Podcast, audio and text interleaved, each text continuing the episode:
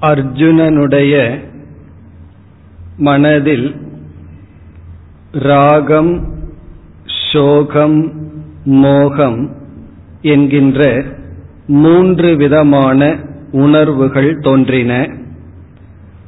அதை விளக்குவதே கீதையினுடைய முதல் அத்தியாயத்தினுடைய சாரம். நாம் நேற்று கதையை பார்த்து இந்த மூன்று உணர்வுகள் அர்ஜுனனுடைய மனநிலையில் வந்தது என்று பார்த்தோம்.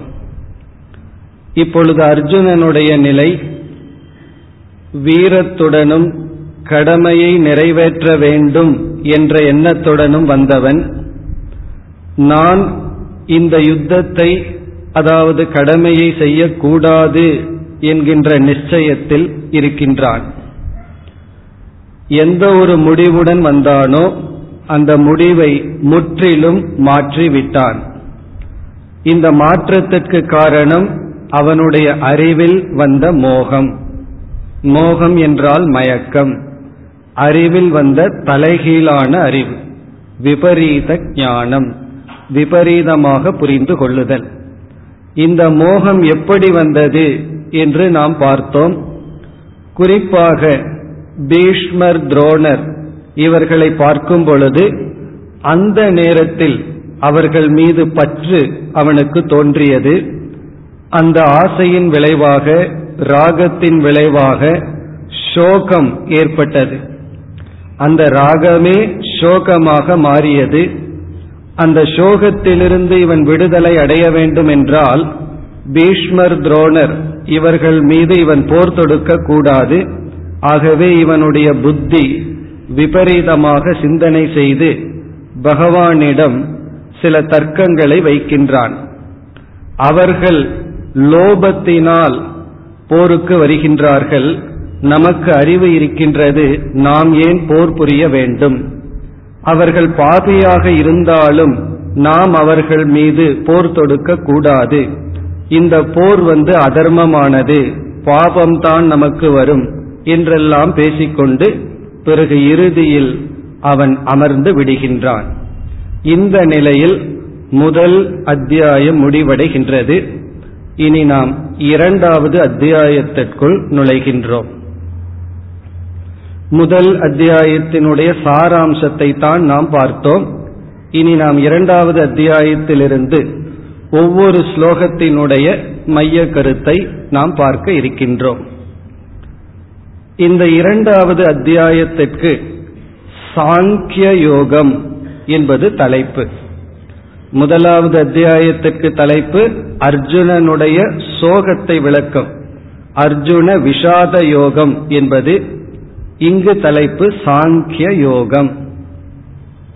சாங்கியம் என்ற சொல்லுக்கு ஆத்ம ஞானம் என்பது பொருள். ஆத்ம ஞானம் என்றால் தன்னை பற்றிய உண்மையான அறிவு. தன்னை பற்றிய மெய் அறிவு. அதான் ஆத்ம ஞானம் இப்ப சாங்கிய யோகம் என்றால் ஆத்ம ஞானத்தை தலைப்பாக கொண்டுள்ளது இந்த அத்தியாயம். இந்த அத்தியாயத்தில் பல கருத்துக்கள் பேசப்படுகின்றது. முக்கிய கருத்து ஆத்ம ஞானம் அதுதான் இந்த அத்தியாயத்தினுடைய தலைப்பின் பொருள். இவ்வருடம் இந்த அத்தியாயத்தில் இருபத்தி ஐந்து ஸ்லோகங்களை பார்க்க போகின்றோம். பிறகு நாம் இந்த அத்தியாயத்தை பூர்த்தி செய்வோம். இதில் சாங்கியம் என்றால் ஆத்ம ஞானம் என்று பார்த்தோம். அந்த ஆத்ம ஞானத்தை மையமாக இந்த அத்தியாயம் கொண்டுள்ளது. அது மட்டுமல்ல கீதையினுடைய உபதேசம் ஆரம்பமாவது இந்த இரண்டாவது அத்தியாயத்தில் பிறகு கீதையினுடைய முடிவு முடிவுரையானது இறுதி பதினெட்டாவது அத்தியாயத்தில் வருகின்றது. ஆகவே இந்த அத்தியாயத்தை நாம் பார்த்தால் இடையில் இரண்டாவது அத்தியாயத்திலிருந்து பதினெட்டாவது அத்தியாயம் வரை என்ன கருத்துக்கள் வரப்போகின்றதோ அதனுடைய சாராம்சத்தை இந்த இரண்டாவது அத்தியாயத்திலேயே நாம் பார்க்கலாம். இப்ப இரண்டாவது அத்தியாயமே முழு பகவத்கீதையினுடைய சாரம். அதனுடைய விளக்கங்கள் தான் மற்ற அத்தியாயங்கள். பிறகு இறுதி அத்தியாயம் முடிவுரையாக இருக்கின்றது. அங்கு என்ன நடக்கின்றது? இதுவரை பகவான் கூறிய கருத்தை முடிவுரை செய்வார். ஆகவே முகவுரையாக இருப்பது இரண்டு முடிவுரையாக இருப்பது இறுதி அத்தியாயம். முகவுரையிலேயே சுருக்கமான கருத்தை கூறி பிறகு விளக்கி பிறகு முடிவுரை செய்கின்றார். இந்த முறையைத்தான் நாம் அன்றாட செய்திகளை கேட்கின்றோம் அதிலும் பின்பற்றுகிறார்கள். முதலில் என்ன சொல்வார்கள்? தலைப்புச் செய்திகள் என்று நாலஞ்சு பாயிண்ட் சொல்வார்கள். பிறகு என்ன செய்வார்கள்? அந்த தலைப்புச் செய்திகளை விளக்குவார்கள். இறுதியில் மீண்டும் அதே தலைப்புச் செய்திகளை கூறுவார்கள். இது வந்து சாஸ்திரத்தில் பயன்படுத்தி வந்த ஒரு சம்பிரதாயம். முதலில் கூற வேண்டிய கருத்தை சாரமாக கூறிவிடுதல் பிறகு அதை விளக்குதல் பிறகு முடிவுரையாக அதை கூறுதல். நாம் ஒரு கட்டுரை எழுதினாலும் முகவுரை பிறகு விளக்கம் பிறகு முடிவுரை என்று எழுதுவோம். அதே நிலையில்தான் கீதை அமைந்துள்ளது. இப்ப இரண்டாவது அத்தியாயத்தை நாம் முழுமையாக உணர்ந்தால் கீதையையே உணர்ந்ததாகின்றது. பிறகு விளக்கம் மற்ற அத்தியாயங்கள். இறுதி அத்தியாயமும் சாரமாக இருக்கின்றது. இனி இந்த இரண்டாவது அத்தியாயத்தில் என்னென்ன கருத்துக்கள் இருக்கின்றது என்று பார்த்தால் இங்கு இருக்கின்ற கருத்துக்களை நாம் நான்கு தலைப்பின் கீழ் பிரிக்கின்றோம். நாலு மேஜர் டாபிக் நாலு முக்கியமான கருத்துக்கள் இந்த இரண்டாவது அத்தியாயத்தில் வருகின்றது. முதல் கருத்து அர்ஜுனன் சிஷ்யனாக மாறுதல். அர்ஜுனனுடைய மனமாற்றம். முதலாவது அத்தியாயத்திலும் அர்ஜுனனுடைய மனதில் நாம் பார்த்த இந்த மூன்று உணர்வுகள் வந்தன. பிறகு இந்த அத்தியாயத்தினுடைய முதல் பகுதியில் அர்ஜுனன் சிஷ்யனாக மாறுகின்றான். அர்ஜுனனுடைய மனமாற்றம் சிஷ்யனாக மாறுதல். இரண்டாவது கருத்து ஆத்ம ஞானம். எப்பொழுது அர்ஜுனன் சிஷ்யனாக மாறுகின்றானோ அப்பொழுது பகவான் குருவாக மாறுகின்றார். இப்ப பகவான நண்பனா வச்சிருக்கிறதா அல்லது குருவா வச்சிருக்கிறதாங்கிறது அர்ஜுனனுடைய கையில தான் இருந்தது. இப்போ ஒருவர் இருக்கின்றார் அவர் தத்துவ ஞானத்தை எல்லாம் அடைந்துள்ளார். ஒரு சிறு குழந்தை அவரிடம் ஒரு நண்பனாக பழகினார் அவரும் நண்பனாகத்தான் பழகுவார். ஒருவர் சிஷ்யனாக மாறினால் அவர் குருவாக இருந்து உபதேசத்தை செய்வார். அந்த விதத்தில் முதல் பகுதியில் அர்ஜுனன் சிஷ்யனாக மாறுகின்றான். உடனே பகவான் குரு என்ற ஸ்தானத்திலிருந்து முதல் உபதேசம் ஆத்ம தத்துவம். அதிலேயே பகவானுடைய முதல் ஸ்லோகமே முதல் பேசுகின்ற ஸ்லோகம் அல்ல முதல் உபதேசிக்கின்ற ஸ்லோகமே முழு கீதையினுடைய அல்லது முழு வேதத்தினுடைய அல்லது தத்துவத்தினுடைய சாராம்சம் வர இருக்கின்றது. அதை நாம் விளக்கமாக பார்க்க போகின்றோம். இவ்விதம் இரண்டாவது கருத்து ஆத்ம ஞானம். பிறகு மூன்றாவது கருத்து கர்மயோகம் முதலில் அர்ஜுனனுடைய மனமாற்றம் அதாவது சிஷ்யனாக மாறுதல். இரண்டாவது ஆத்ம ஞானம் ஆத்ம தத்துவத்தை பற்றி பகவானுடைய உபதேசம் பிறகு கர்மயோகத்தை பற்றி பகவான் பேசுகின்றார். ஏன் திடீரென்று ஆத்ம ஞானத்திலிருந்து கர்மயோகத்திற்கு வந்தார் என்றால் முதலில் ஆத்ம ஞானத்தை அர்ஜுனனுக்கு கொடுத்து பார்க்கின்றார். இந்த அறிவை உன்னால் கிரகித்துக் கொள்ள முடியவில்லை என்றால் நான் உன்னை பற்றிய ஒரு மெய் மெய்மையை அல்லது மெய் அறிவை கொடுக்கின்றேன். இந்த அறிவை உன்னால் கிரகித்துக் கொள்ள முடியவில்லை என்றால் உன்னுடைய மனதை பண்படுத்த கர்மயோகத்தில் ஈடுபட்டு உன்னை தூய்மைப்படுத்த வேண்டும் என்று கர்மயோகத்தினுடைய சாராம்சத்தை கூறுகின்றார். இதனுடைய விளக்கம்தான் உடனடியாக மூன்றாவது அத்தியாயத்தில் வருகின்றது. அப்படி கர்மயோகம் தொடர்கின்றது. பிறகு இறுதியாக இந்த மூன்று கருத்தை கூறியதற்கு பிறகு அர்ஜுனனுக்கு ஒரு சந்தேகம் வருகின்றது. இந்த உலகத்தில் யாராவது மனிதர்கள் கர்மயோகத்தை பின்பற்றி மனதை தூய்மைப்படுத்தி தியானம் முதலிய சாதனைகளை பின்பற்றி மனதை ஒருநிலைப்படுத்தி நீங்கள் கூறிய ஆத்ம ஞானத்தையும் அடைந்து நிறை நிலையை அடைந்தவர் யாராவது இருக்கிறார்களா? அப்படி இருந்தால் அவர்கள் எப்படி இருப்பார்கள்? அவர்களுடைய லட்சணம் என்ன? என்ற கேள்வியை கேட்கின்றார் அதாவது அர்ஜுனன் இங்கு பயன்படுத்துகின்ற வார்த்தை ஸ்தித பிரஜக என்ற வார்த்தை. பிரஜக என்றால் ஞானம் ஸ்தித பிரஜகனா உறுதியான ஞானத்தை அடைந்தவன் ஞானத்தில் நிலை பெற்றவன் அவனுடைய இலக்கணம் என்ன? அவன் எப்படி இருப்பான்? என்ற ஒரு கேள்வியை கேட்க இந்த இரண்டாவது அத்தியாயத்தில் கடைசி பதினெட்டு ஸ்லோகங்களில் பகவான் இந்த ஸ்தித பிரஜனுடைய லட்சணத்தை கூறுகின்றார். அதாவது ஞானத்தில் நிலை பெற்றவன் அவன் எப்படி பேசுவான் நடந்து கொள்வான் அவனுடைய வாழ்க்கை எப்படி இருக்கும்? இது அர்ஜுனனுடைய கேள்வி. அதற்கு பகவான் ஸ்தித பிரஜனுடைய இலக்கணத்தை கூறி அந்த ஸ்தித பிரஜனாவதற்கான உபாயத்தையும் கூறுகின்றார். அர்ஜுனை எதற்கு கேட்டான்?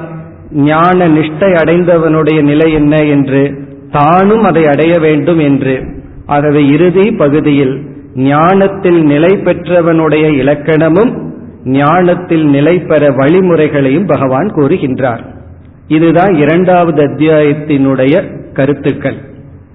அதாவது அர்ஜுனனுடைய மனமாற்றம் மனமாற்றம் என்றால் சிஷ்யனாக மாறுதல் பிறகு பகவான் முதல் முதலில் ஆத்ம தத்துவத்தையே உபதேசித்தல் கர்ம யோகத்தினுடைய விளக்கம் மூன்றாவது அத்தியாயமே கர்மயோகத்தை பற்றி பேசினாலும் இந்த இரண்டாவது அத்தியாயத்தில் கர்மயோகத்திற்கான நல்ல ஸ்லோகங்கள் இருக்கின்றன. விதை போல் இருக்கின்ற ஸ்லோகங்கள் இருக்கின்றன. பிறகு இறுதியில் ஞானத்தை அடைந்து அதில் நிலை பெற்றவனுடைய இலக்கணமும் ஞானத்தில் நிலை பெறுவதற்கான மார்க்கத்தையும் பகவான் உபதேசித்து இரண்டாவது அத்தியாயத்தை முடிப்பார். பிறகு மூன்றிலிருந்து ஒவ்வொரு தலைப்பாக எடுத்துக்கொண்டு விரிவாக பேசுவார். ஆகவே நாம் இரண்டாவது அத்தியாயத்தை நன்கு உணர்ந்தாலே முழு கீதையை உணர்ந்ததாகின்றது. இந்த முகவுரையுடன் நாம் இப்பொழுது இரண்டாவது அத்தியாயத்திற்குள் செல்கின்றோம்.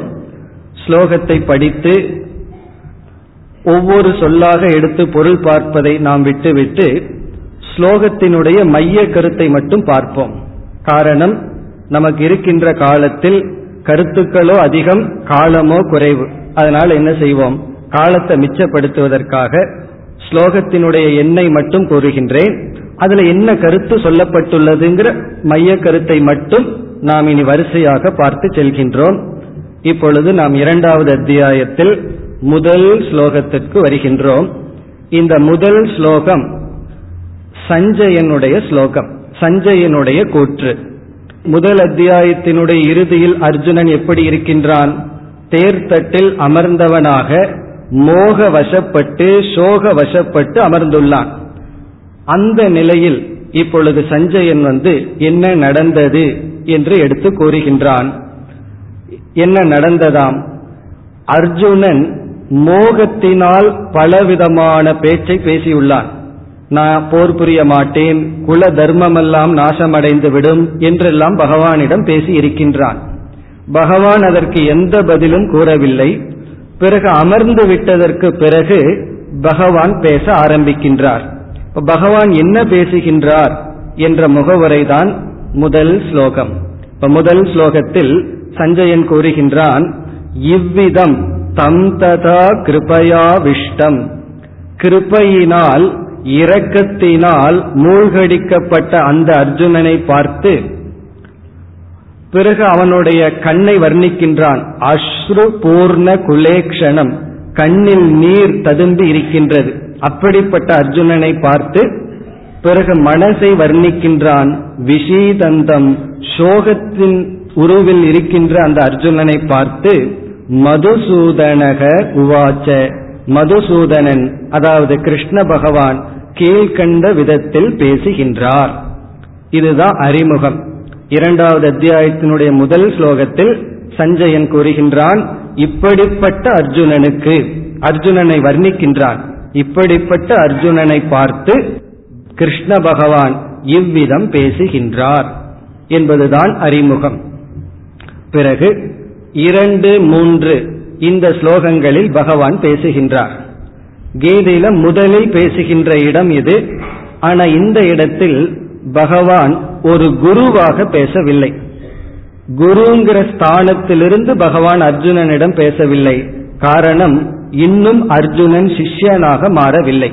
அவன் ஒரு நண்பனாக தேருக்கு சுவாமியாக இருக்கின்றான். பகவான் தேரோட்டியாக இருந்து பேசுகின்றார். அல்லது ஒரு நண்பனாக இருந்து பேசுகின்றார். என்ன பேசுகின்றார்? இப்ப இரண்டாவது ஸ்லோகம். ஸ்ரீ பகவானு வாச்ச பகவானுடைய கூற்று. இப்ப பகவான் அர்ஜுனனிடம் பேசுகின்றார் ஒரு நண்பனாக பேசுகின்றார். என்ன பேசுகின்றார்? குதஸ்துவா கஷ்மலமிதம் விஷமே சமுபஸ்திதம். எங்கிருந்து இந்த மன சோர்வு உனக்கு வந்தது? ஒரு நண்பங்கிட்ட பேசுறது போல பேசுறார். குதக எங்கிருந்து துவா? கஷ்மலம். கஷ்மலம்ங்கிறது சமஸ்கிருத வார்த்தை. மனச்சோர்வு மன அழுக்கு. இதம். இந்த மனச்சோர்வு உனக்கு எங்கிருந்து வந்தது? விஷமே. விஷமேனா இந்த நெருக்கடியான சூழ்நிலையில். இப்ப இருக்கிற சூழ்நிலை வந்து மிக நெருக்கடியான சூழ்நிலை. அமைதியான சூழ்நிலை அல்ல. போருக்கு தயாராக இருக்கின்ற நிலை. இந்த நேரத்தில் அர்ஜுனா எங்கிருந்து உனக்கு இப்படி ஒரு நிலை ஏற்பட்டது? அதாவது சோகம் மோகம் ராகம் இதெல்லாம் உனக்கு எங்கிருந்து வந்தது. பிறகு சொல்றார் அனாரிய அஜுஷ்டம். இது வந்து பெரியோர்களால் சான்றோர்களால் செய்கின்ற செயல் அல்ல. ஆரியம்னா உயர்ந்தவர்கள் செய்கின்ற செயல். அனாரியம்னா மேலானவர்கள் செய்கின்ற செயல் அல்ல. ரொம்ப கீழானவர்கள் செய்கின்ற செயல் இது. பிறகு இனி ஒன்னை சொல்கின்றார் அசொர்க்கியம் இந்த செயல் வந்து உன்னை சொர்க்கத்துக்கு அழைத்து செல்லாது. நீ இப்போ என்ன நினைச்சு என்ன செய்ய விரும்புகின்றாயோ அதை நீ செய்தால் இறந்ததற்கு பிறகு நீ சொர்க்கத்திற்கு செல்ல முடியாது. அர்ஜுனன் நினைக்கலாம் எனக்கு இறந்ததற்கு பிறகு சொர்க்கத்துக்கு போறத பத்தி எல்லாம் இப்பொழுது சிந்தனை இல்லை. இப்ப சந்தோஷமா இருக்கணும்னு தான் நினைக்கிறேன்னு அர்ஜுனன் நினைக்கலாம். உடனே பகவான் அடுத்த சொல்லில் கூறுகின்றார் அகீர்த்திகரம் அர்ஜுன கீர்த்தினா புகழ் அகீர்த்தினா உனக்கு இது இகழை கொடுக்கும் என்று சொல்கின்றார். இகழை கொடுக்கும்னா இந்த லோகத்திலேயே உனக்கு ஒரு பெரிய அபமானத்தை இது கொடுக்கும். க்ஷத்திரியர்களுக்கு புகழில் ஒரு விதமான பலகீனம் இருக்கும். அதாவது புகழை அனுபவித்தவர்களுக்கு புகழை விடுதல் என்பது மரணத்திற்கு சமம். அப்படி ராஜாக்களாக இருப்பவர்களுக்கெல்லாம் அதாவது ஆட்சி செய்பவர்களுக்கெல்லாம் பெயரில் பற்று இருப்பது இயற்கை. அதனால பகவான் சொல்றார் அகீர்த்திகரம்னா உனக்கு இகழ் வந்து விடும். போற்றியவர்களெல்லாம் உன்னை தூற்றுவார்கள். மேலும் பிறகு சொல்ல போகின்றார் ஒரு விதமான புகழை அடைந்த நீ இகழை அடைவது என்பது மரணத்திற்கு சமம் என்று சொல்ல போகின்றார். அப்படி க்ஷத்திரியனுடைய ராஜாக்களினுடைய பலகீனமே கீர்த்தி. கீர்த்தினா அந்த புகழை விட முடியாது அவர்களால். எதை நம்ம அனுபவிச்சோமோ அதை விடுவது கடினம். புகழ் பெயர் இதையெல்லாம் அனுபவிச்ச உனக்கு அவைகளெல்லாம் உன்னை விட்டு சென்றுவிடும். புகழ் இல்லாத அர்ஜுனனுக்கு இகலோகத்தில் துயரத்தை தவிர வேறு ஒன்றும் இல்லை ஆகவே ஒரு நண்பனை போல சொல்றார் நீ இறந்ததற்கு பிறகு நல்ல கதிக்கு செல்ல மாட்டாய் இருக்கும் பொழுதும் உன்னுடைய புகழை இழந்து துயரப்படுவாய் என்று சொல்லி பிறகு மூன்றாவது ஸ்லோகத்தில் மீண்டும் அர்ஜுனனை திட்டுவது போல் சில வார்த்தைகளை குறிப்பிடுகின்றார்.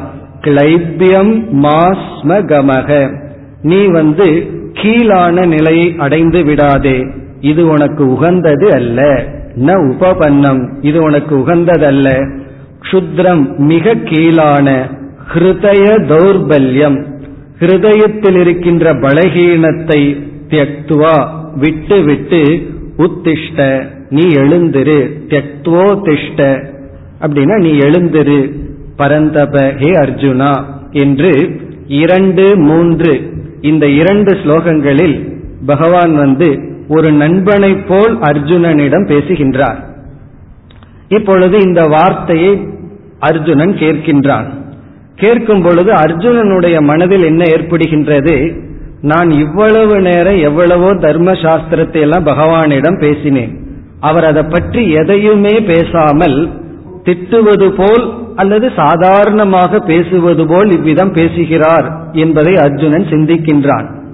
உண்மையில் இங்கு என்ன நடக்கின்றது என்றால் மீண்டும் பகவான் அர்ஜுனனுக்குள் சில ரோஷத்தை தூண்டுகின்றார்.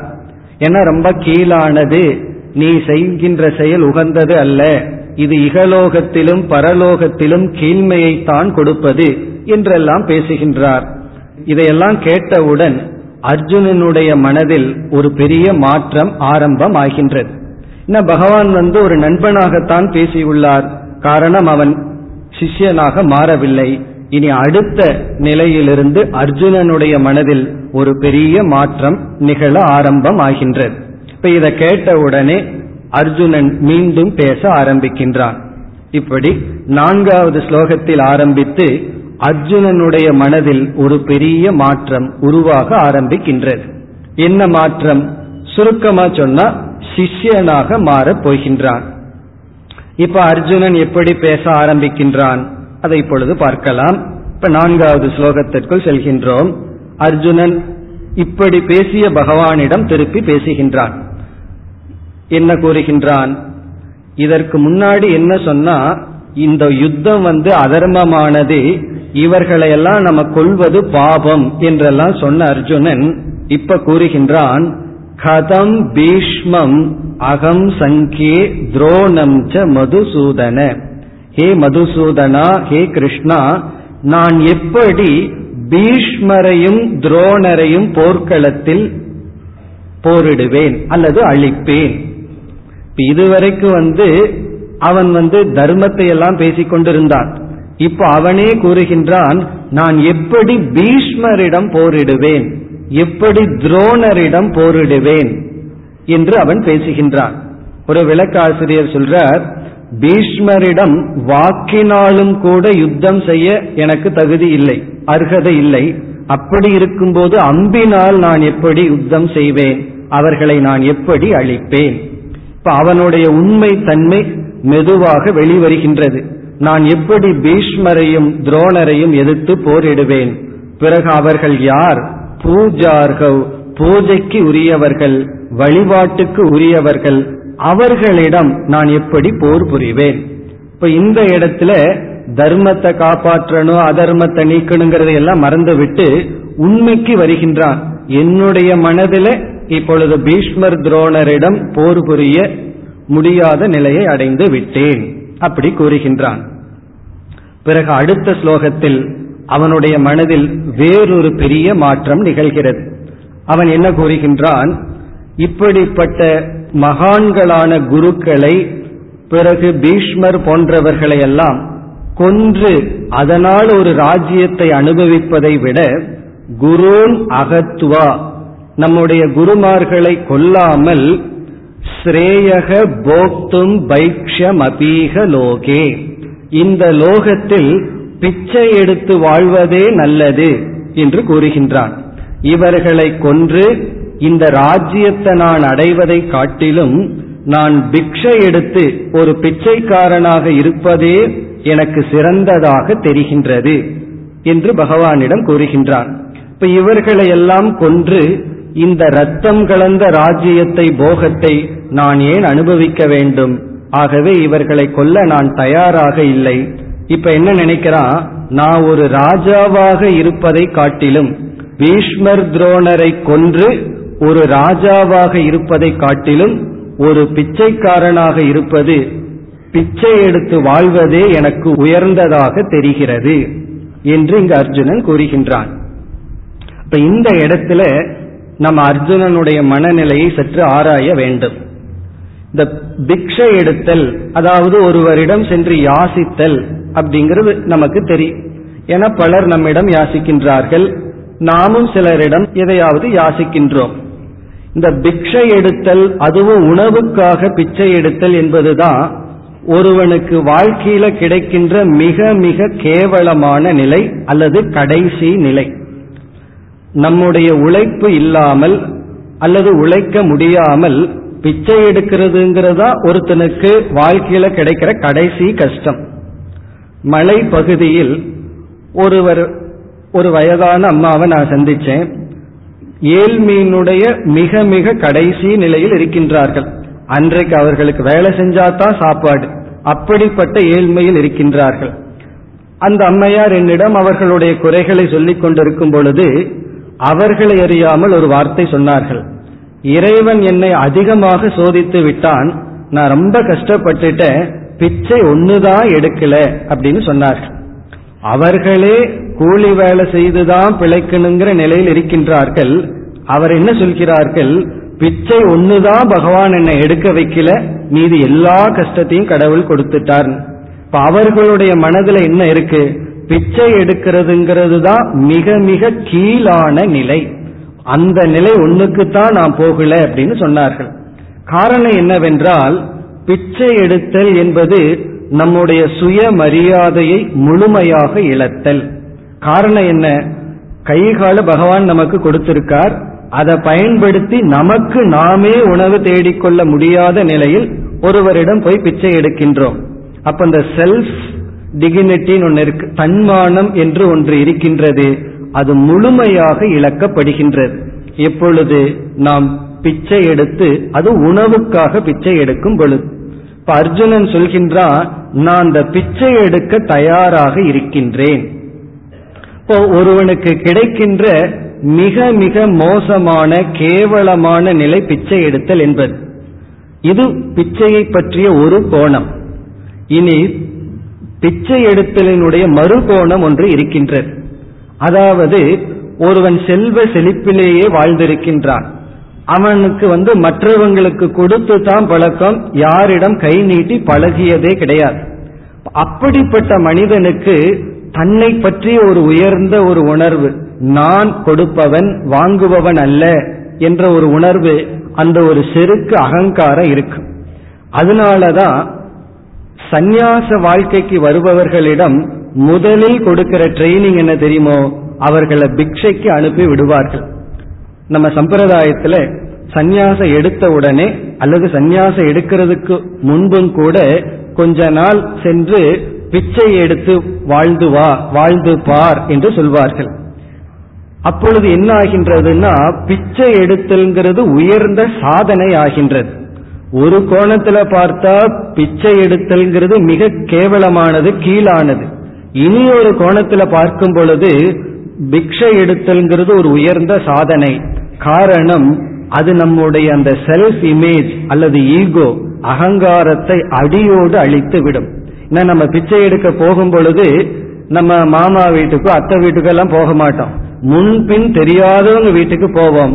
அவர்கள் நம்ம கையை காலை பார்த்துட்டு திட்டுவார்கள் அவமானப்படுத்துவார்கள். அதையெல்லாம் நம்ம வாங்கி பழக வேண்டும்.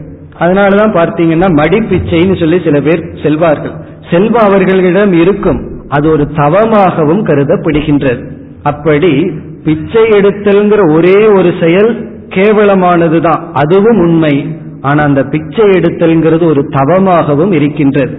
இப்ப அர்ஜுனனுக்கு வந்த நிலை என்னவென்றால் அவன் வாழ்க்கையில கொடுத்து தான் பழகியிருக்கான் கத்திரியனா இருந்திருக்கான். அவனுடைய மனதில நான் பிச்சை எடுத்தாவது வாழ்ந்து கொள்கின்றேன் என்ற ஒரு எண்ணம் வரும் பொழுது அவனுடைய அந்த ஈகோ இதுவரை எத்தனையோ அச்சீவ்மெண்ட் எத்தனையோ சாதனைகளை புரிந்திருக்கின்றான் அனைத்தும் ஒடுக்கப்படுகின்றது நீக்கப்படுகின்றது. நான் ஒரு சாதாரண பிச்சைக்காரனா இருந்தாலும் பரவாயில்ல ஆனா இவர்களை நான் போரில் கொல்ல மாட்டேன் என்று சொல்கின்றான். இது வந்து ஒரு உயர்ந்த நிலையும் ஆகின்றது. யாருக்கு வந்து பிச்சை எடுக்கவும் நான் தயாருங்கிற மனநிலை வருகின்றதோ அது பணிவினுடைய சிகரம்.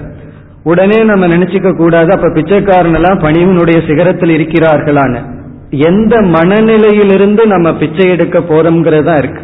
இப்ப பிச்சைக்காரர்கள் எல்லாம் நம்ம எவ்வளவு தூரம் இரிட்டேட் பண்ண முடியுமோ இரிட்டேட் பண்ணி பிச்சை வாங்குவார்கள். ஆனா இந்த பிக்ஷை அப்படி அல்ல. ஒரு சன்னியாசி எடுக்கும் பிக்ஷையோ அல்லது ஒரு சாதகன் எடுக்கின்ற பிக்ஷையோ அது ஒரு சாதனை ஆகின்றது. இந்த பிச்சை அப்படிங்கிற ஒரே ஒரு சாதனை ஒரே ஒரு சொல் இரண்டு நிலையில் இருக்கின்றது. அதனாலதான் சிலருக்கு பிச்சைன்னு பெயரே இருக்கின்றது. அது வந்து சாதாரணமான பெயர்ல உயர்ந்த பெயர். பிறகு வந்து சில பேர் குழந்தைகளுக்கு பிரசாத்னு வைப்பார்கள். பிரசாத் அப்படின்னா பகவான் போட்ட பிச்சை தான் இந்த குழந்தை அப்படிங்கிற எண்ணத்துல வைக்கப்படுகின்றது. அப்படி இப்பொழுது அர்ஜுனனுடைய மனதில் நான் ஒரு பிச்சைக்காரன் ஆனாலும் பரவாயில்லை நான் பைக்ஷம் பிக்ஷை எடுத்தும் வாழ தயாராக இருக்கின்றேன். ஆனால் இவர்களை நான் கொல்ல மாட்டேன் என்று கூறுவதிலிருந்து அர்ஜுனனுடைய மனதில் பெரிய ஒரு மாற்றம் ஏற்பட்டுள்ளது. அதாவது அவனுடைய கர்வம் அழிகின்றது தனித்தன்மை இண்டிவிஜுவாலிட்டி அவன் சேர்த்து வைத்த புகழ் அவனுடைய வெற்றி அனைத்தையும் அவன் துறந்து விடுகின்றான். என்ன சிஷ்யனாக வரணும்னு சொன்னா எதையெல்லாம் நம்ம சம்பாரிச்சு வச்சோமோ அதையெல்லாம் தியாகம் பண்ணிட்டு தூய்மையானவனாக குருவிடம் வர வேண்டும். தூய்மைனா மன தூய்மை. நான் எந்த குவாலிபிகேஷனும் இல்லாம வரணும். மற்றதுக்கெல்லாம் குவாலிபிகேஷன் வேணும். எங்காவது போகணும்னா என்னென்ன தகுதிகள் என்னென்ன குவாலிபிகேஷன் இருக்குன்னு பார்ப்பார்கள். குரு என்ன பார்ப்பார் தெரியுமா? நீ எந்த குவாலிபிகேஷனும் இல்லாம வரணும்னு சொல்லி. அதாவது அவனுடைய புகழ் அவனுடைய சக்தி அனைத்தையும் அவன் இப்பொழுது விட்டு விடுகின்றான். இனி அடுத்த ஸ்லோகத்திலிருந்து மேலும் பெரிய ஒரு மாற்றம் நிகழ ஆரம்பம் ஆகின்றது. இப்ப இந்த ஐந்தாவது ஸ்லோகத்துல வந்து நான் பிக்ஷை எடுக்கவும் தயார் என்ற நிலைக்கு வருகின்றான். இப்ப இந்த கருத்தை கவனமா புரிஞ்சுக்கணும். பிக்ஷை எடுக்க தயார்னு சொன்னா கீழான நிலை அல்ல. இது ஒரு உயர்ந்த சாதனை ஒரு உயர்ந்த மனநிலையை கொடுக்கின்றது. உணவுக்காக சோம்பலினால் பிக்ஷை எடுப்பது கீழானதுதான். ஆனால் தவமாக பிக்ஷை எடுப்பது என்பது உயர்ந்தது. அந்த நோக்கில் இதை நாம் பார்த்து இனி அடுத்த ஸ்லோகத்தில் ஆறாவது ஸ்லோகத்துல தான் அர்ஜுனனுடைய மன மாற்றம் பெரிய ஒரு மன மாற்றம் நிகழ ஆரம்பம் ஆகின்றது அந்த மன மாற்றம் என்ன என்பதை இப்பொழுது நாம் வேறொரு கோணத்தில் விளக்கமாக பார்த்து பிறகு ஸ்லோகத்திற்குள் செல்லலாம்.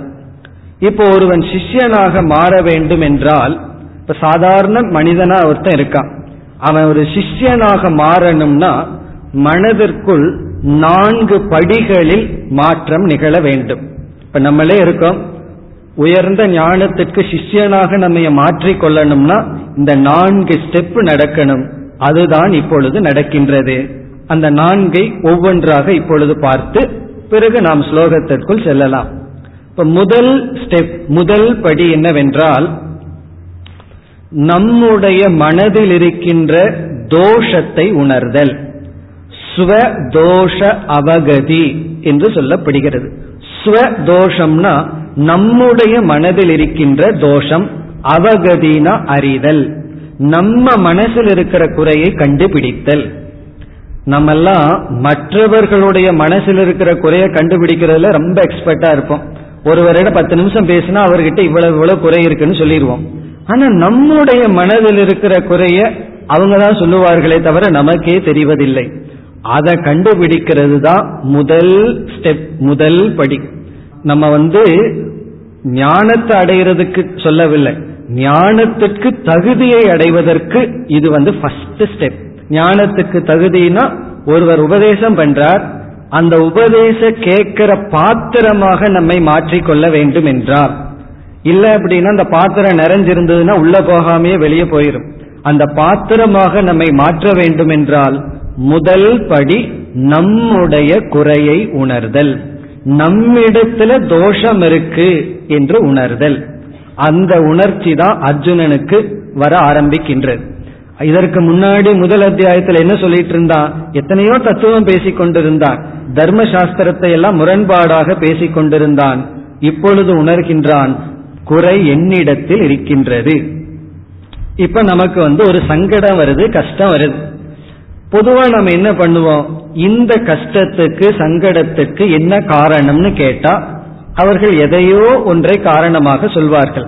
அவன் அப்படி பேசியது காரணம் இவர்கள் இவ்விதம் நடந்து கொண்டது காரணம் பொருளின்மை காரணம் என்று விதவிதமான இடங்களில் நம்ம காரணத்தை காட்டிக்கொண்டு வருவோம். அப்ப என்ன ஆகும் என்னுடைய கஷ்டத்துக்கு என்னுடைய மனதில் வர்ற சோகத்துக்கு வெளி உலகத்தில் இருக்கிற மற்றவர்களை காரணமா காட்டிக்கொண்டு இருக்கும் பொழுது நம்முடைய முயற்சி எப்படி இருக்கும்? அந்த வெளி உலகத்தை மாற்றிக்கொண்டே இருப்போம். அதனால சில சமயங்கள்ல வெற்றி கிடைக்கலாம் வெற்றி கிடைக்காமையும் போகலாம். ஆனா நம்மை மாற்றாமல் அப்படியே வைத்துக் கொள்வோம்.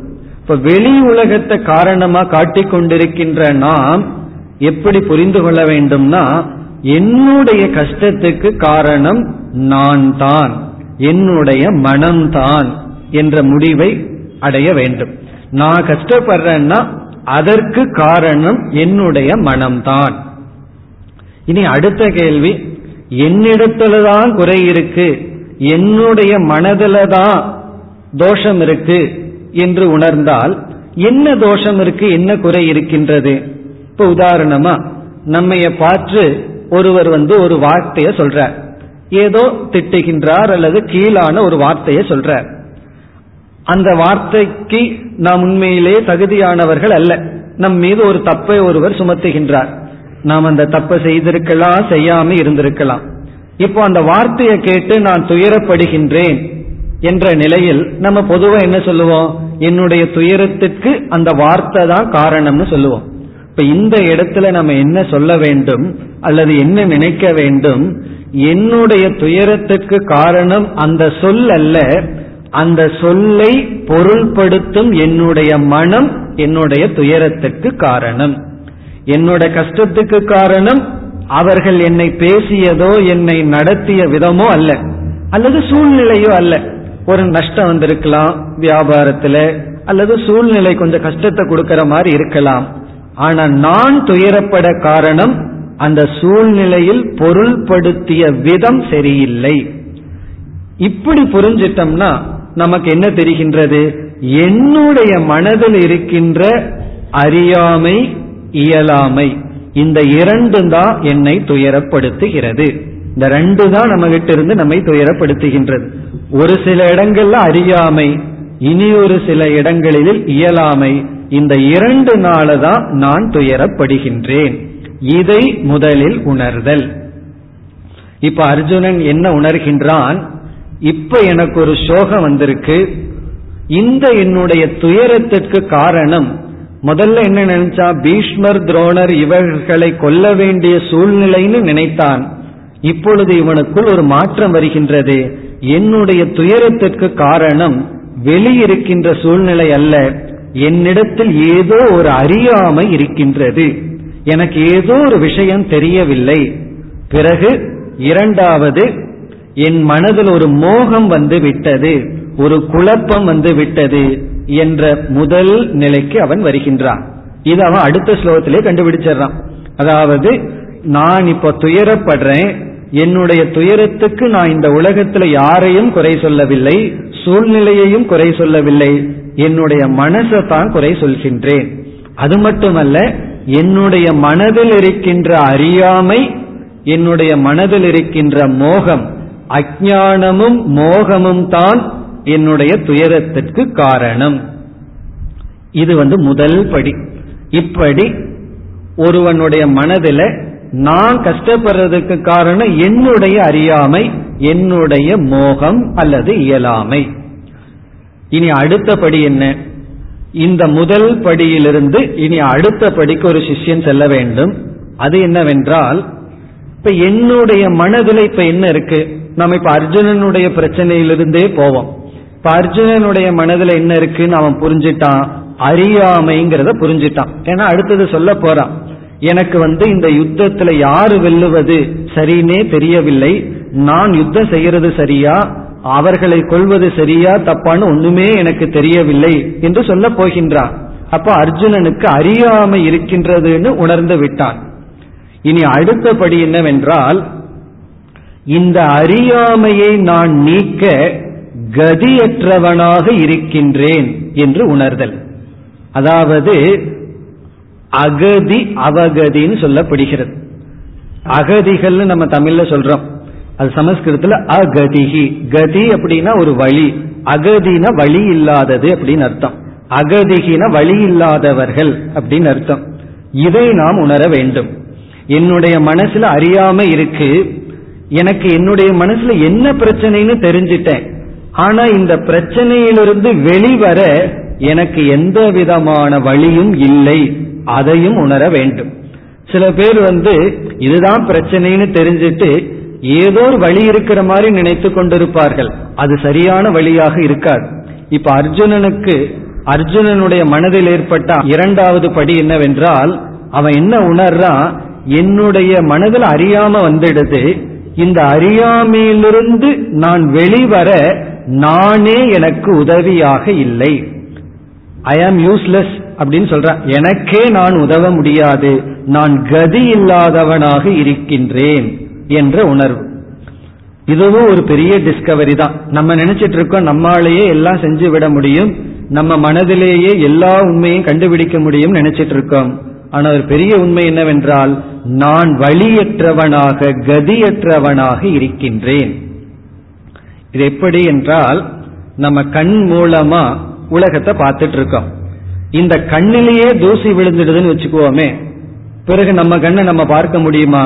நம்ம கண்ணை இனியொரு கண்ணு தான் பார்த்து தூய்மைப்படுத்த வேண்டும்.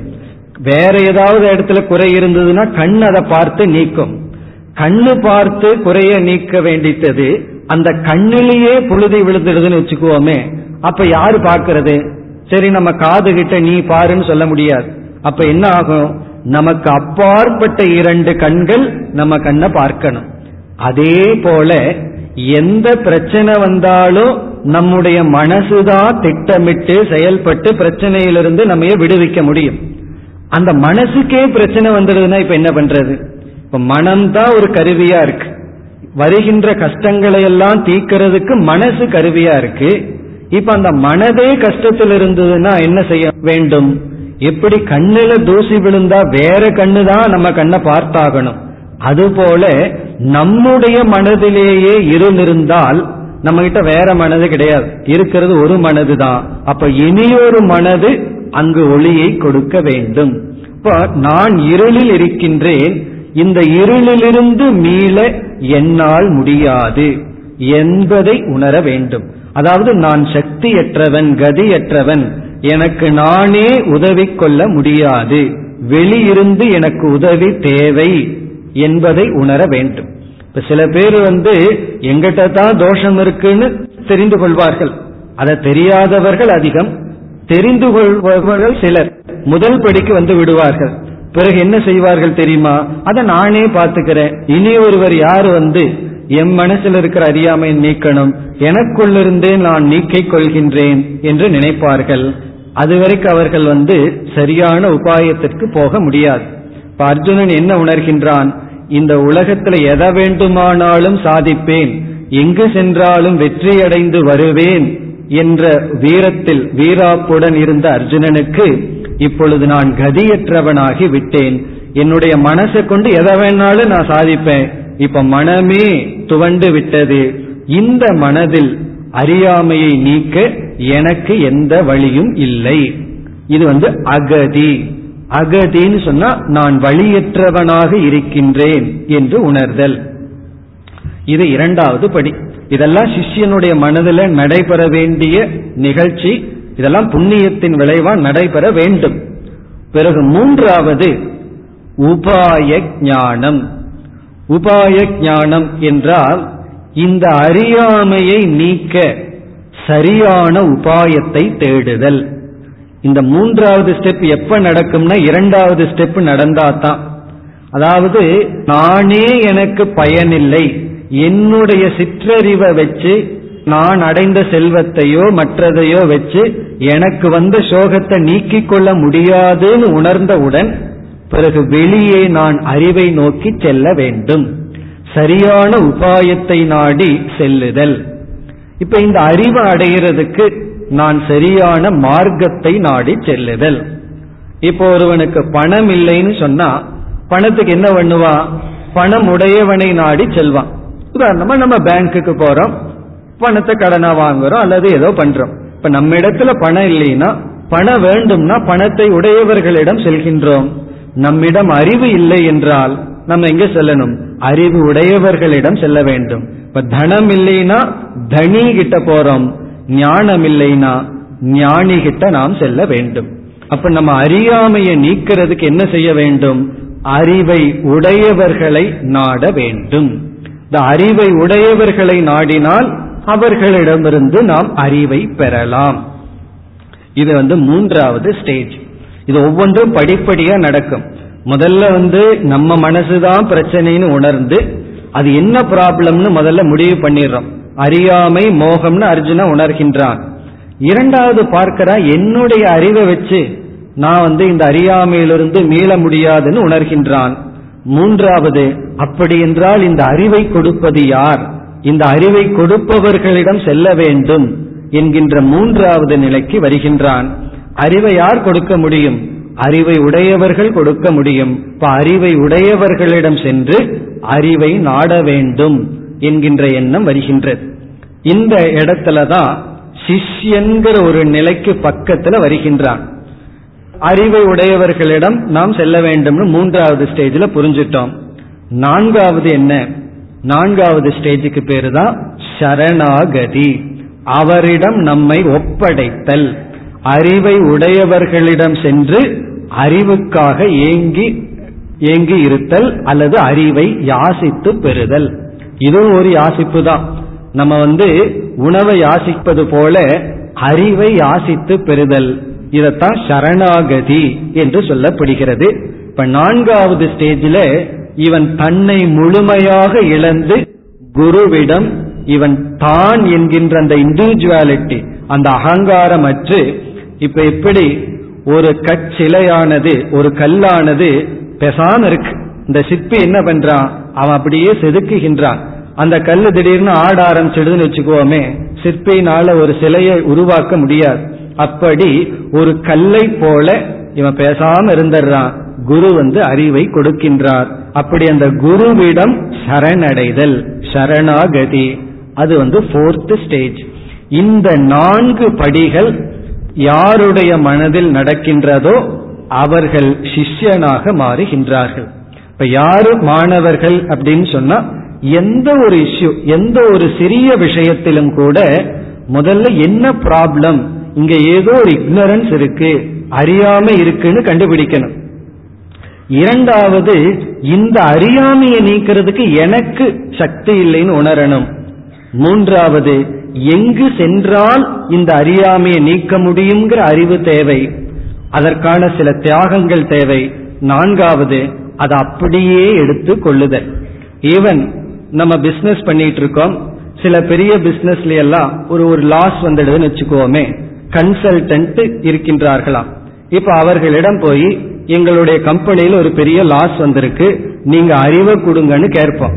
அவர்களெல்லாம் அஞ்சு ரூபா பத்து ரூபாக்கெல்லாம் அறிவை கொடுக்க மாட்டார்கள். அஞ்சு லட்சம் பத்து லட்சம் சார்ஜ் பண்ணுவார்கள். எதற்குனா அறிவை கொடுக்கறதுக்கு தான். இப்போ இங்கேயும் இந்த நாலு ஸ்டெப் இருக்கு. இப்ப நம்ம கம்பெனி இருக்கு இதுல ஏதோ ஒரு பிரச்சனை இருக்கு எனக்கு என்னமோ தெரியல. பிறகு என்னுடைய அறிவே பயன்படாது. பிறகு சரியான இடத்துக்கு போய் அறிவை வாங்கணும். அந்த அறிவை வந்து நம்ம பயன்படுத்தணும். அவர் அறிவை அப்படியே ஏற்றுக்கொண்டு நாம பயன்படும் பொழுது பயனை அடைகின்றோம். இது பிசினஸ் ஆகலாம் அல்லது மோட்சமாகலாம் எல்லா இடத்திலும் இந்த நான்கு ஸ்டெப் இருக்கு. முதல்ல என்னுடைய அறியாமையை கண்டுபிடித்தல் அதுவே ஒரு பெரிய அறிவு. எனக்கு தெரியல அப்படின்னு தெரியறது இருக்கே அது பெரிய விஷயம். எல்லாம் என்ன நினைச்சிருக்கார்கள்? எனக்கு தெரியுமே தெரியுமேன்னு நினைத்து கொண்டிருக்கிறார்கள். அதுதான் க்ளோஸ்டு வெசல் அது வந்து மூடிய பாத்திரம் போல. எனக்கு தெரியும் குரு என்ன சொல்றாருன்னு பார்ப்போம் அப்படின்னு அவர் போய் பக்கத்துல உட்கார்ந்துட்டு இருந்தான்னு வச்சுக்கோமே. அந்த இது வந்து மூடிய பாத்திரம் போல வெளியே தான் தண்ணீர் போயிட்டு இருக்கும். அப்படி குரு சொல்றது மனதுல பதிய வேண்டும் என்றால் இந்த நான்கு படியில போய் அமர்ந்திருக்க வேண்டும். இந்த பெரிய மாற்றம் அர்ஜுனனுடைய மனதில் நடந்து விட்டது. அதுதான் இனி வருகின்ற இரண்டு மூன்று ஸ்லோகங்களினுடைய சாரம். இதுல சரணாகதிங்கிறது ரொம்ப முக்கியம். அதாவது முழுமையாக நம்புதல். அவர் என்ன சொல்கின்றாரோ அதை அப்படியே ஏற்றுக்கொண்டு அதே சமயத்துல மூடத்தனமாகவும் மனதில் வச்சுக்கிறது அல்ல இப்ப குரு சொல்றார் அது நம்முடைய அனுபவத்துக்கு முரண்பட்டு இருந்தால் நம்ம உடனே அவர் சொல்றது தப்பு அப்படின்னு எடுத்துக்கொள்ள கூடாது அதே சமயத்துல பரவாயில்ல எப்படி முரண்பட்டாலும் பரவாயில்ல அவர் சொல்றது அப்படியே கேட்பனாலும் மூட நம்பிக்கை தான். பிறகு அந்த இடத்துல என்ன சொல்லணும்? அவருடைய கருத்து இப்படி இருக்கின்றது என்னுடைய அனுபவம் வேறாக இருக்கின்றது எனக்கு புரியவில்லை என்னுடைய அனுபவத்திற்கு முரண்படாத விதத்தில் அவருடைய வாக்கியத்தை நான் புரிந்து கொள்ள வேண்டும் என்ற ஒரு நம்பிக்கையுடன் நம்முடைய அனுபவத்தையும் விடக்கூடாது நம்முடைய அறிவையும் விடக்கூடாது. அதே சமயத்தில் அவருடைய உபதேசத்தையும் நீக்கிவிடக்கூடாது. அதை இரண்டையும் வைத்து ஆராய்ந்து பிறகு ஏற்றுக்கொள்ள வேண்டும். அவர் சொல்றது அப்படியே கேட்டு பிறகு சிந்திக்க வேண்டும். இந்த நிலைதான் அடுத்த ஸ்லோகங்களில் வருகின்றது. இப்பொழுது நம்ம அடுத்த ஸ்லோகத்தை பார்த்தா ஆறாவது ஸ்லோகத்துல சொல்கின்றான் நச்சைதத் வித்ம கதரண்ணோ கரியக. ஹே கிருஷ்ணா எனக்கு தெரியவில்லை. எனக்கு தெரியவில்லைன்னு சொல்றான் ந வித்மகனா எனக்கு தெரியவில்லை. இங்க யார் வெற்றி அடைவதுன்னு எனக்கு தெரியவில்லை. நாம போர் புரிவது நல்லதா? இல்லது அவர்கள் நம்மை வெல்வது நல்லதா? என்று எனக்கு எதுவுமே தெரியவில்லை என்று சொல்கின்றான். பிறகு ஏழாவது ஸ்லோகத்தில்தான் முழு மாற்றத்தை அவன் அடைகின்றான். ரொம்ப முக்கியமான ஸ்லோகம். முதல் அத்தியாயத்துல ஏழாவது ஸ்லோகம். அதுல அவன் என்ன சொல்கின்றான்? நான் வந்து இப்படிப்பட்டவனாக இருக்கின்றேன்னு தன்னுடைய மனநிலையை அவன் வர்ணிக்கின்றான்.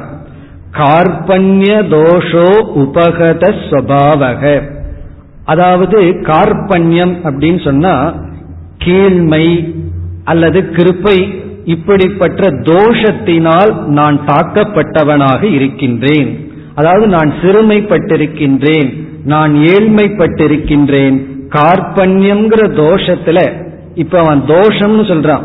இதற்கு முன்னாடி இரக்கம்ங்கிறத பெருமையா நினைச்சிட்டு இருந்தான். இப்ப அர்ஜுனன் இரக்கம்ங்கிற ஒரு சிறுமையில நான் வீழ்ந்திருக்கின்றேன் அந்த சுபாவத்துடன் இருக்கின்றேன். பிறகு முதல் அத்தியாயத்துல தர்மத்தை பற்றி எல்லாம் பேசினான் இப்ப சொல்கின்றான் தர்மசம் மூட சேதாகா நான் தர்மத்தில் மூடத்தன்மையை அடைந்து விட்டேன். நான் ஒரு மூடனாக இருக்கின்றேன். இப்படி சொல்றதுக்கு நமக்கு வெக்கமா இருக்கு. எப்படி என்னையே நான் முட்டாள்னு சொல்லிக்கிறதுனா அறிவாளி ஆகணும்னு விரும்புனா நம்ம நம்ம முட்டாள்னு புரிஞ்சு கொள்வதுதான் நல்லது. இப்ப யாராவது பார்த்து நம்ம எல்லாம் முட்டாள்னு சொன்னா அது நமக்கு உண்மையிலேயே பெருமை தான் ஏன்னா அறிவாளி ஆக போறோம்னு அர்த்தம். காரணம் என்ன? நீ எல்லாம் கடவுளை நம்பிட்டு இருக்க முட்டாள்னு சொல்றாங்கன்னு வச்சுக்குவோமே அதை ஒரு கிஃப்டா எடுத்துக்கணும். காரணம் நம்ம முட்டாளுங்கிறத உணர்ந்தா தான் அறிவாளி ஆக முடியும். அறிவாளின்னு நினைச்சிட்டு இருக்கிற வரைக்கும் அறிவாளின்னு தான் நினைச்சிட்டு இருப்போம் நம்ம உண்மையான அறிவாளி ஆக முடியாது. இப்ப அர்ஜுனன் சொல்றான் தர்மத்தை பற்றிய விஷயத்துல நான் மூடத்தன்மையை இழந்து விட்டேன். நான் ஒரு மூடனாக இருக்கின்றேன். பிறகு பிரிச்சாமித்துவாம். இறைவா உங்களிடம் நான் கேட்கின்றேன். இதுவும் ஒரு முக்கியமான பகுதி. சில பேர் வந்து வாயை திறந்து கேட்க மாட்டார்கள். ஏன்னா பிரிஸ்டீஜ் போயிடும். நான் எப்படி கேட்கறது? எனக்கு தெரியலேன்னு எப்படி சொல்வது?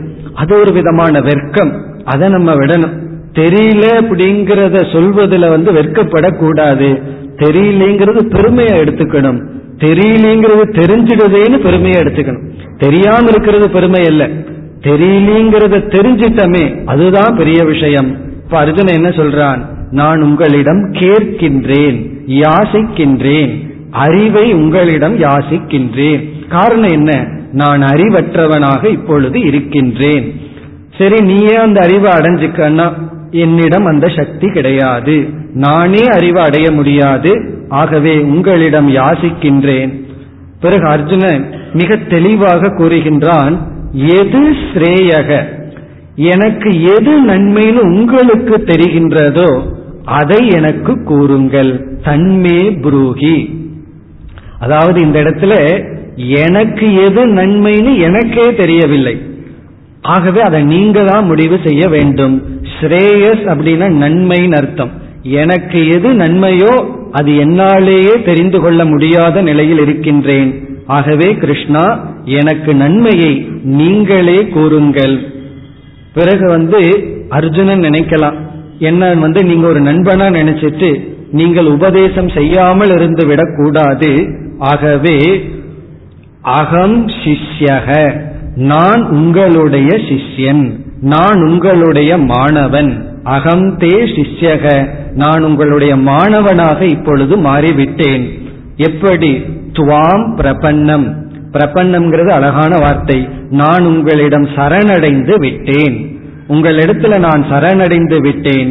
ஷாதிமாம் என்னை காப்பாற்றுங்கள் என்னை கரை தேற்றுங்கள் என்று அர்ஜுனன் ஒரு அகங்காரத்துடன் வந்த அர்ஜுனன் இப்பொழுது அனைத்தையும் விட்டு ஒரு சிஷ்யனாக இருக்கின்றான்.